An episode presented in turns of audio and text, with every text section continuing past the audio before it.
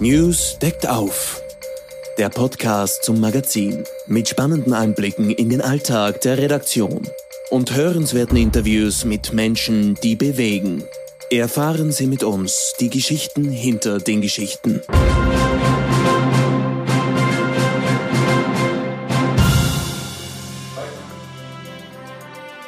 Oh, Viktor. Kennst du das Leben? Kennst du das Ding, das man Alter heißt? Wie sollte ich Oheim, da ich noch so jung bin? Du kannst es nicht kennen. Das Leben ist unermesslich lange, solange man noch jung ist. Man meint, noch recht viel vor sich zu haben und erst einen kurzen Weg gegangen zu sein. Darum schiebt man auf, stellt dieses und jenes zur Seite, um es später vorzunehmen. Aber wenn man es vornehmen will, ist es zu spät. Man merkt, dass man alt ist. Darum ist das Leben ein unabsehbares Feld, wenn man es von vorne ansieht. Es ist kaum zwei Spannen lang, wenn man am Ende zurückschaut. Ah, es ist ein schillernd Ding, das so schön ist, dass man sich gerne hineinstürzt und man meint, es müsste ewig währen. Und das Alter ist ein Dämmerungsfalter, der recht unheimlich um unsere Ohren weht. Darum möchte man die Hände ausstrecken, um nicht fort zu müssen, weil man so viel versäumt hat. Das Publikum, Sie haben es wahrscheinlich schon gehört. Sie haben seine Stimme erkannt. Wir haben heute in unserem Newscast Studio einen ganz besonderen Gast. Es ist der Schauspieler Philipp Hochmeier. Und wie Sie gehört haben, er ist heute kein Jedermann. Er ermittelt auch nicht blind. Er liest Adalbert Stifter. Konkret den Hagestolz. Hagestolz? Was ist eigentlich ein Hagestolz? Philipp, das wollte ich eigentlich dich fragen. Was, ähm, was hast du zum ersten Mal, als du in der Schule als Kind dieses Wort gehört hast, was hast du dir darunter vorgestellt? Ich habe es in der Schule als Kind gar nicht gehört. Das habe ich erst jetzt gehört. Also ich habe das früher gar nicht gehört. Das Wort ist aus der Mode gekommen. Das gibt's gar nicht mehr. Was passiert, wenn du das Wort Hagestolz hörst? Was erweckt es in dir? Wenn ich das Wort Hagestolz äh, höre, dann denke ich an einen großen, dünnen, alten, eingebildeten Mann oder auch an einen jungen, eingebildeten Mann. Jedenfalls an einen großen, dünnen, eingebildeten Mann. Woher kommt diese Assoziation? Das ist in dem Wort drinnen für mich. Lustig, War es gibt ein, ein, Gemälde von Spitzweg. Das, das der Hagestolz ist ein langer, dünner Mann mit einem hohen Zylinder. Das kenne ich aber auch erst seit kurzem. Also ich, ich hatte, diese Assoziation nicht. Ich denke immer an einen Hahn oder an was Stolzes, aber das hat damit überhaupt gar nichts zu tun. Ich danke dir, dann ist es genau dieses Spitzwegbild, das ich wahrscheinlich irgendwie unbewusst in, im Kopf abgespeichert habe. Und das taucht dann auf, wenn ich das sehe. Interessant. Das heißt eigentlich nur ein alt gewordener Junggeselle. Also ein, ein, ein kinderloser, alleinstehender Mann. Junggeselle das Wort gibt es nicht mehr. Also man kann es zurückverfolgen, wo das herkommt. Das hat mit Stolz, mit Hahn überhaupt nichts zu tun. Die Hage ist ein, ein Gut, was man als, als, als Alleinstehender erbt, damit man einem durchkommt, ähm, eine Ziege füttern kann und ein paar Hühner haben kann. Und die, äh, die alte Jungfer ist das weibliche Pendant dazu. Ja? Also es ist einfach ein, ein, ein, ein, ein familienloser Mensch. Eigentlich nichts Nettes heute, wenn so viele Leute es gibt ja viele Singles in unserer, in unserer Gesellschaft. Eigentlich also völlig aus der Zeit. Oder ganz aktuell. Ja, aber es ist ein negativer Kontext. Wieso? Es ist eine, eine Bezeichnung. Es ist weder negativ noch positiv. Das ist einfach, Junggeselle, ist Junggeselle ein negatives Wort? Nein, alte Jungfer eher schon. Gut, klingt negativ, aber es ist, es ist äh, genau betrachtet auch nur eine Bezeichnung für eine alleinstehende Frau. In der Tat. Richtig. Was hat dich zu dieser äh, zu diesem Roman von Stifter gebracht? Ich habe einen runden Geburtstag dieses Jahr und der irgendwie die Mitte des Lebens beschreibt und in diesem Buch wird gibt's äh, äh dass diese Erzählung erzählt von der Konfrontation eines jungen Mannes mit seinem alten Onkel. Also du hast einen jungen, hoffnungsvollen, zukunftsreichen Mann, der einen Mann trifft, der sein Leben hinter sich hat. Und diese Konfrontation ist die Erzählung. ich fühle mich genau in der Mitte. Also wie so eine Kompassnadel zwischen Beginn und Ende, genau in der Mitte. mit Dante gesprochen, könnte man sagen, nel mezzo del camin. Richtig. In der Mitte deines Lebens. In der Mitte des Kamins. auf welche Hälfte blickst du jetzt, äh, äh, wie blickst du auf die vergangene Hälfte zurück und wie blickst du auf die kommende Hälfte zurück? Also ich kann mich doch jetzt im Moment als einen glücklichen Menschen bezeichnen und ich blicke auf ein sehr ereignisreiches, schönes Leben zurück und schaue hoffnungsvoll in die Zukunft. Wann hast du zum ersten Mal diesen Hagestolz kennengelernt? Ich habe 2007 im Akademietheater ein Stück von Peter Handke gespielt, das heißt Die Unvernünftigen sterben aus, eine Wirtschaftskomödie. Und der Protagonist, Hermann Quitt, lässt sich kurz bevor seine ganzen Partner, seine Wirtschaftspartner zerstört, das Hauptkapitel aus dem Hagestolz vorlesen. Peter Handke zitiert also in seinem Theaterstück Stifter, nimmt 40 Minuten Stifters Literatur und platziert die in die Mitte seines Theaterstücks. Und das fand ich so toll und so mutig und so interessant, dass ich hellhörig geworden bin. Habe mir das dann durchgelesen, die Erzählung, und war beeindruckt. Und diesen Mut, den Handke da zeigt, dass sich dieser Wirtschaftsmensch diese schwere Literatur und diese dichte Literatur vorliest und dann das, dass ihn das auch bewegt zu seiner schweren Entscheidung, fand ich einen genialen Schachzug. Auf einem schönen grünen Platze, der Berg ansteigt, wo Bäume stehen und Nachtigallen schlagen, gingen mehrere Jünglinge in dem Brausen und Schäumen ihres jungen, kaum erst beginnenden Lebens. Eine glänzende Landschaft war rings um sie geworfen, Wolkenschatten flogen und unten in der Ebene blickten die Türme und Häuserlasten einer großen Stadt.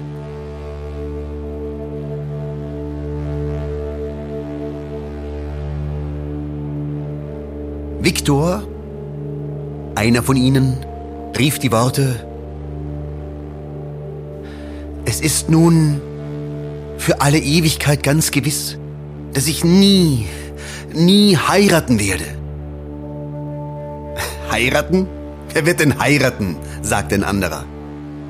Die lächerlichen Bande eines Weibes tragen und wie der Vogel auf den Stangen eines Käfigs sitzen? Ja, du Narr, aber tanzen, verliebt sein, sich schämen, rot werden, gell? rief ein Dritter. Und es erschallte Gelächter. Dich nehme ohnehin keine. Dich aber auch nicht. Dich aber auch nicht.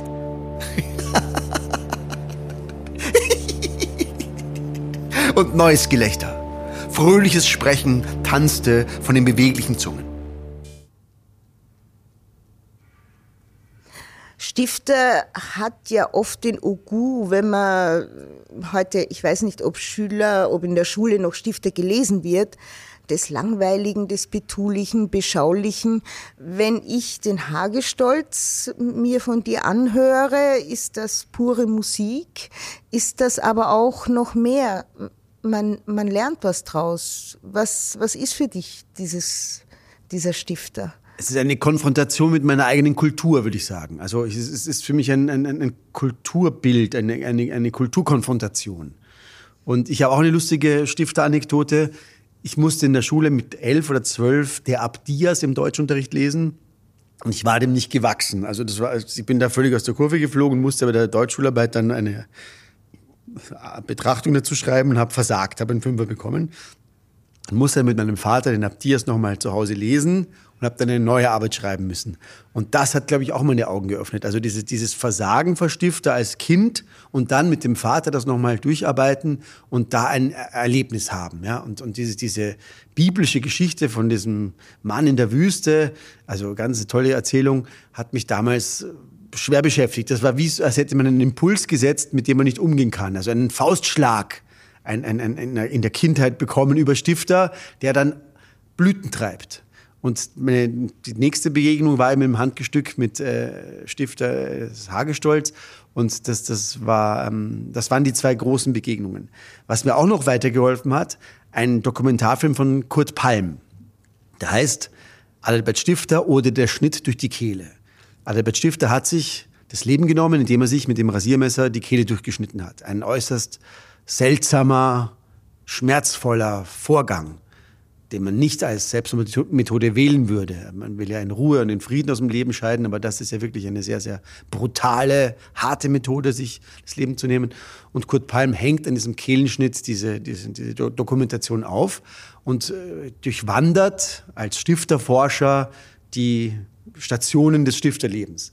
Und diesen Film habe ich mir sehr gerne angeschaut, hat mir sehr viel gegeben. Und diese drei Komponenten sind meine Stifterbegegnungen im Großen. Der harte Stifter. Ähm, du selber ähm, siehst dich in dem Viktor, der ein, ein junger Mann, der in, einem, in einer Idylle aufwächst mit seiner Ziehmutter, mit deren Tochter, mit, seinem, mit deren Hund, dem Spitz. Und dann sieht er die Härte des Lebens in seinem Onkel. Wer war für, war für dich auch einmal, gab es so einen Onkel in deinem Leben? Der Mann sah Victor eine Weile an. Bist du zu Fuß gekommen? Bist du zu Fuß gekommen? Ja, bis zur Hull bin ich zu Fuß gegangen. Aber ist es auch wahr? Ist es auch wahr? Wenn es nicht so wäre, so würde ich es jetzt nicht sagen. Wenn ihr mein Oheim seid, wie es fast scheint, so habe ich hier einen Brief von meinem Vormund, der euch dartun wird, wer ich bin, und dass ich nur auf euer ausdrückliches Verlangen diese Fußreise angetreten habe. Dein Vormund ist ein beschränkter Mensch. Ich sehe, dass du deinem Vater ganz und gar gleich siehst. Ich habe dich schon über den See fahren gesehen. Nimm eine Schnur mit einem Steine und ertränke diesen Hund im See. Ich werde derweil öffnen. Wen soll ich ertränken? Nun den Hund, den du damit gezogen. Und wenn ich es nicht tue? So öffne ich die Pforte nicht. So komm, mein Spitz, sagte Viktor, kehrte sich um und lief zur Seebucht zurück, mit allen Kräften, deren sein Körper fähig war, hinausrufend Schiffer!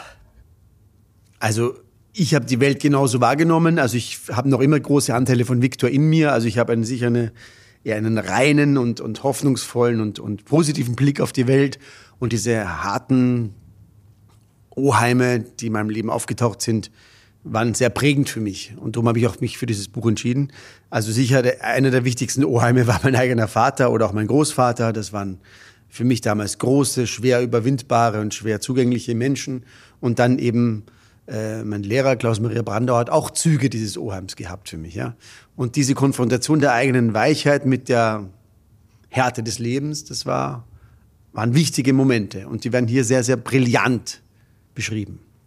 Der, der Brandauer ist ja ein, ein, ein Schauspieler äh, heute aus einer anderen Zeit. Viele sagen, er war so streng im Unterricht. Du sagst es jetzt auch. Würdest du das eher als gut oder eher als äh, beklemmend beschreiben? Das war das Beste, was mir passieren konnte, weil ich hatte diese harte, dieses harte Anpacken des Lebens schon zu Hause erfahren und konnte das gut mitgehen im Unterricht. Es gab sicher auch Kollegen, die das nicht ausgehalten haben, ja. Aber ich war das fast gewöhnt von zu Hause, ja. Und ja, ich war sogar fast geneigt zu sagen, das ist eine österreichische Methode gewesen, so, so, so, so zu kommunizieren mit den jungen Menschen, ja. Also mit einer gewissen Härte und einer Provokation in der Härte. Und ich hatte kein Problem, mich da zu adaptieren, ja. Braucht man diese Härte? Würdest du jungen Schausp Menschen, die Schauspiel studieren, würdest du denen sagen, sie sollen aufhören, dauernd auf äh, ihre Befindlichkeiten zu achten, sondern sich dem stellen? Geht da, ich meine, geht das nicht, geht da nicht viel aus lauter Rücksichtnahme zugunsten der Qualität verloren? Würde ich so sehen, ja. Also ich wäre auch sicher ein harter Lehrer. Wie wie empfindest, ich meine, wenn du jetzt zurückblickst auf den Brandauer, was war denn das Ärgste, was du mit ihm erlebt hast? Also es gibt jetzt nicht das Ärgste, aber ich habe einfach. Ich meine, wahnsinniges Training. Du hast einmal erzählt, du hast äh, wochenlang im Berg eine Rolle geübt. Ja, das ist ein bisschen fantasievoll ausgedrückt. Also wir haben im Salzbergwerk in Altaussee ein Stück aufgeführt, wo man, da geht man eine halbe Stunde durch Stollen hinein, dann sieht man einen kleinen See und auf dem See ist eine Bühne. Und in einem Halbkreis ist Platz für 700 Leute. Und dieses Theaterstück haben wir über mehrere Sommer jeweils drei, vier, fünf Mal aufgeführt. Und da habe ich meine erste Rolle gehabt. Die Hauptrolle, das Spiel im Berg von Felix Mitterer. Die Geschichte ist die, zwei Bergmänner, ein Junge und ein Alter, werden bei einem Einsturz äh, verschüttet und haben nur sich selbst und ein bisschen Licht und unterhalten sich und haben Angst. Und da treten die ganzen mystischen Geister der Umgebung auf sie zu und die erleben da eben eine, eine Kopfreise und am Ende werden sie gerettet. Ja? Und diese Geschichte habe ich über viele Sommer da mit Brandauer gespielt. Und die Erarbeitung des Ganzen war Teil meiner Schauspielausbildung. Das ging über drei Monate. Da haben wir dort im Feuerwehrhaus geprobt und dann äh, tagsüber und dann abends sind wir dann ins Bergwerk reingegangen. Und das war ein, eine unwiederbringliche, wunderschöne Zeit für mich. Äh, wunderschön, aber es war sehr, sehr intensiv. Also das war der wichtigste Teil meiner Schauspielausbildung. Und, und, und Brandau war da ein, war ein strenger, äh, großzügiger Regisseur. Wie ist denn das? Ähm, der Brandauer war quasi dein Oheim, so wenn wir das jetzt umlegen auf, auf den Viktor. Genau, kann man sagen, also als, als, als Fantasie, ja. Wenn, wenn du diese Stellen durchliest, was, was geht dir, was empfindest du da? Bei dir wird diese, diese harte Literatur wird plötzlich zur Musik. Also die Literatur ist nicht per se hart, die Literatur ist wahnsinnig lyrisch und extrem präzise. Also das Tolle bei Stifter ist, dass wir immer wieder so lyrische Naturbeschreibungen haben, die ihnen fast einlullen und, und sehr zärtlich sind und plötzlich kommen wie Faustschläge ganz neue äh, Eruptionen, die einen wieder woanders hinstoßen. Und das ist der Genuss dieser Literatur, dass man immer wieder ähm, Flächen hat, wo das sehr lyrisch ist und wo man sich entspannt und dann wieder kommt so ein Impuls, der einen völlig aus der Bahn wirft. Und diese Achterbahnfahrt, dieses Karussell, das man da erlebt, ist unglaublich toll. Und das Anliegen jetzt mit diesem Buch ist, dass man auf Stifter aufmerksam wird und sich dem wieder widmet. Und ich glaube auch, dass man Leuten, die jetzt vielleicht ein bisschen orientierungslos sind, in dieser Überreizung in unserer Zeit da auch eine gewisse Orientierung geben kann. Nicht, dass das jetzt, ich will nicht sagen, dass das jetzt, äh, das, äh, weil es jetzt der Schluss ist, was da steht, sondern man kann sich ja dazu äh, positionieren. Und ich glaube, dass das schon ähm, eine sinnvolle Beschäftigung ist mit diesem Autor. Der Oheim ist ja auf den ersten, wenn man ihn zum ersten Mal von ihm hört, ein, ein ziemlicher Böser, sagt zu dem Viktor, er soll den Hund umbringen. Dann erkennt man nach und nach seine Persönlichkeit. Der Oheim spielt ein böses Spiel. Er, er gibt dem Viktor Impulse und fordert den Viktor heraus. Es sind Prüfungen. Und wir erleben, wie dieser noch naive Charakter, der aus einer sehr behüteten Welt kommt, mit einer neuen Außenwelt konfrontiert wird. Und das eine gewisse Reifung evoziert. Und das ist das Tolle. Also wir erleben ein Erwachsenwerden. Diese drei, vier, fünf Wochen, zehn Wochen, die er da ist auf dieser Insel, sind sehr konzentriert sein Reifeprozess. Ist, ähm, was würdest du als Einstieg in die Stifterlektüre empfehlen? Den Hagestolz? ja, also oder die Erzählungen, es gibt tolle Erzählungen, also es ergibt ein Band mit Erzählungen, da gibt es tolle, also Gang durch die Katakomben von Wien, ganz toll, das sind jetzt nicht lange Sachen, das sind 30 Seiten oder sowas, wo man, oder die Sonnenfinsternis, das sind einfach tolle Beschreibungen und gerade wenn man sich für Erzählungen interessiert oder wenn man überhaupt einen, einen erzählenden Stil sucht, wird man da sehr viel finden. Also ein ganz toller Erzähler, ein ganz toller Beschreiber. Also äh, das ist ja der Beginn von Literatur, dass man einfach Dinge, die man sieht, beschreibt. Und das beherrscht Stifter par excellence. Also äh, mein, Lieblingsbuch von ihm ist Nachsommer, wo, wo, wo diese Naturbeschreibungen wirklich zur Höchstform aufblühen. Ja? Und ähm, man sieht, dass diese Situationen aus diesen Erzählungen auch immer wieder zitiert werden. Also ich finde bei Kafka stellen aus Hagestolz wieder oder das, das, das ist interessant. Also der, der, der Heizer in Amerika, da gibt es Sätze, die sind wirklich beinahe ausgeborgt von Stifter.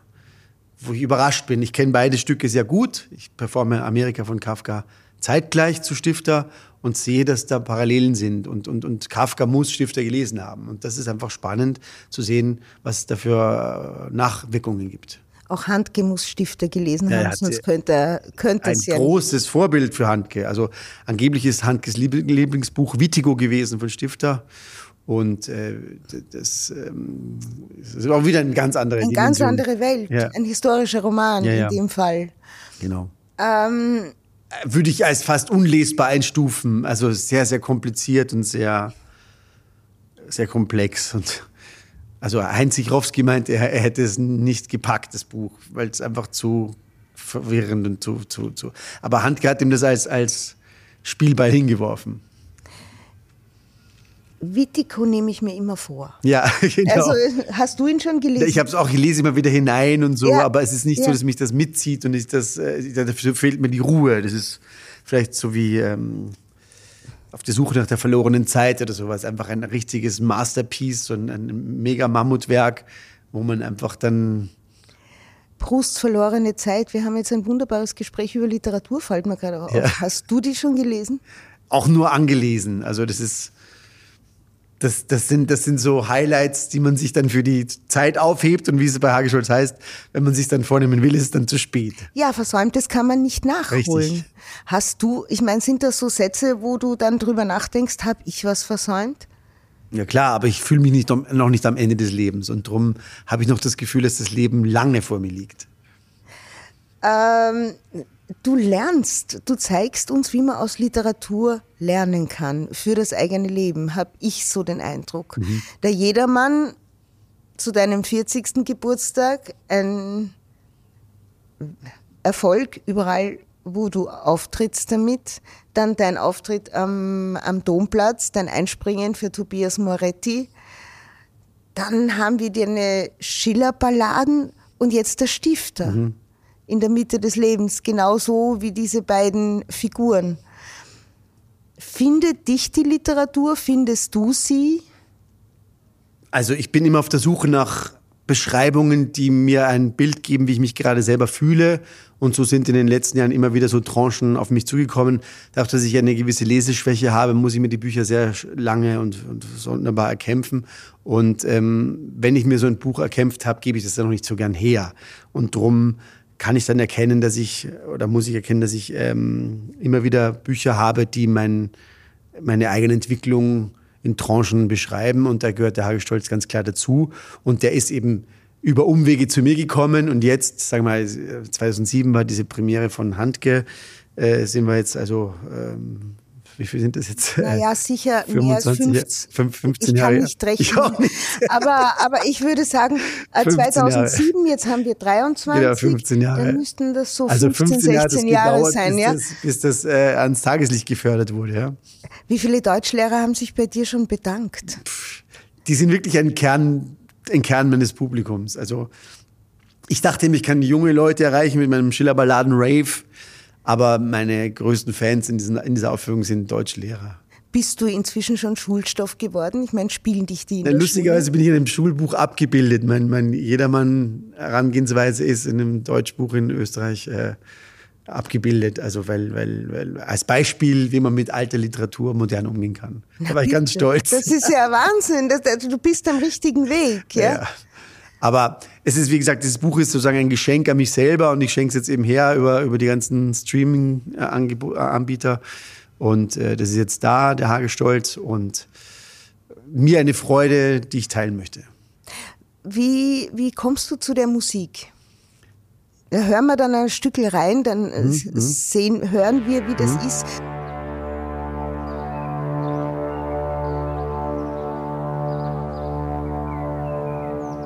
Als die Sonne schon vom Himmel verschwunden war, kam Viktor von seinem Gange, auf den er sich so eilig nach dem Essen begeben hatte, zurück. Hanna sah ihn bei der Hecke des blauen Holunders stehen. Ach, Hanna, die Mutter hat gesagt, ich möchte noch ein freundliches Wort zu dir sagen, weil wir öfter miteinander gezankt haben. Da bin ich gekommen, Hanna, dich zu bitten, dass du nicht mehr böse auf mich seist. Was redest du nur? Ich bin doch mein ganzes Leben nicht böse auf dich gewesen. Mein lieber Viktor, was ist dir denn so schwer? Den ganzen Tag dachte ich mir, dass ich der einsamste Mensch auf Erden bin. Ich werde nie heiraten. Es wird nicht möglich sein. Ich bin arm und kann noch lange Zeit kein Weib ernähren. Ich werde keine Heimat haben, ich gehöre niemandem an und die anderen werden mich vergessen und es ist gut so. Und dann wird einer um sie werben kommen, der sie ernähren, ihr schöne Kleider und Geschenke geben kann. Und den, den, den wird sie nehmen. Aber nein, Viktor, nein, das tut sie nicht. Das tut sie ewig nicht. Sie wird dich ihr ganzes Leben lang lieben, wie du sie. Und sie wird dich nicht verlassen, wie du sie nicht verlässt. Ich werde irgendwann wieder zurückkommen. Wir werden leben wie zwei Ziehgeschwister, die sich über alles, alles lieben und die sich ewig treu bleiben werden. Er streichelte mit der Hand über ihre Locken, die sie gescheitelt auf dem Haupte trug, dann beugte sich nieder und küsste ihre Haare. Suchst du die Musik aus? Lässt du das deine Musiker machen? Ist das ein Work in Progress? Die Elektronen Gottes ist ein Überbegriff, ein Dachbegriff für einfach Künstler, die sich da mit mir treffen wollen und die mit mir jammen wollen. Diesmal habe ich ein anderes Ensemble, als ich bei Jedermann habe. Und ähm, das findet sich auch selbst. Also das siebt sich selber aus, das kombiniert sich selber und das wächst. Bei der Aufnahme zum Beispiel in Oberösterreich, die haben einen, einen, einen Teil der Platte in Oberösterreich aufgenommen, ist eine Blasmusikkapelle draußen vorbeigegangen. Da habe ich die sofort geschnappt und habe mir den Tubisten gesucht und er hat dann mitgespielt, ja, also weil ich das lustig fand, dass genau an der Stelle eine Kapelle aufgetreten ist oder das Vogelgezwitscher sind die Vögel aus dem Garten, weil die halt da waren. Ich, ich, ich, ich, ich lasse das gerne offen und schaue, dass das auf mich zukommt. Oder die Glocken sind die Glocken aus dem Dorf, die Kirche, die läutet. Also ich versuche die, die Impulse, die, die, die auf mich zukommen, ernst zu nehmen. Also ich, ich lerne das oder ich kürze das oder ich bearbeite das Buch und dann gibt es aber genug Impulse, die kommen. Und so ist es mit den Musikern auch. Das heißt, du hast am Originalschauplatz aufgenommen. Ja, ja. Also War das wichtig für dich, als, äh, um die Aura von Stifter auch, zu spüren? Auch, also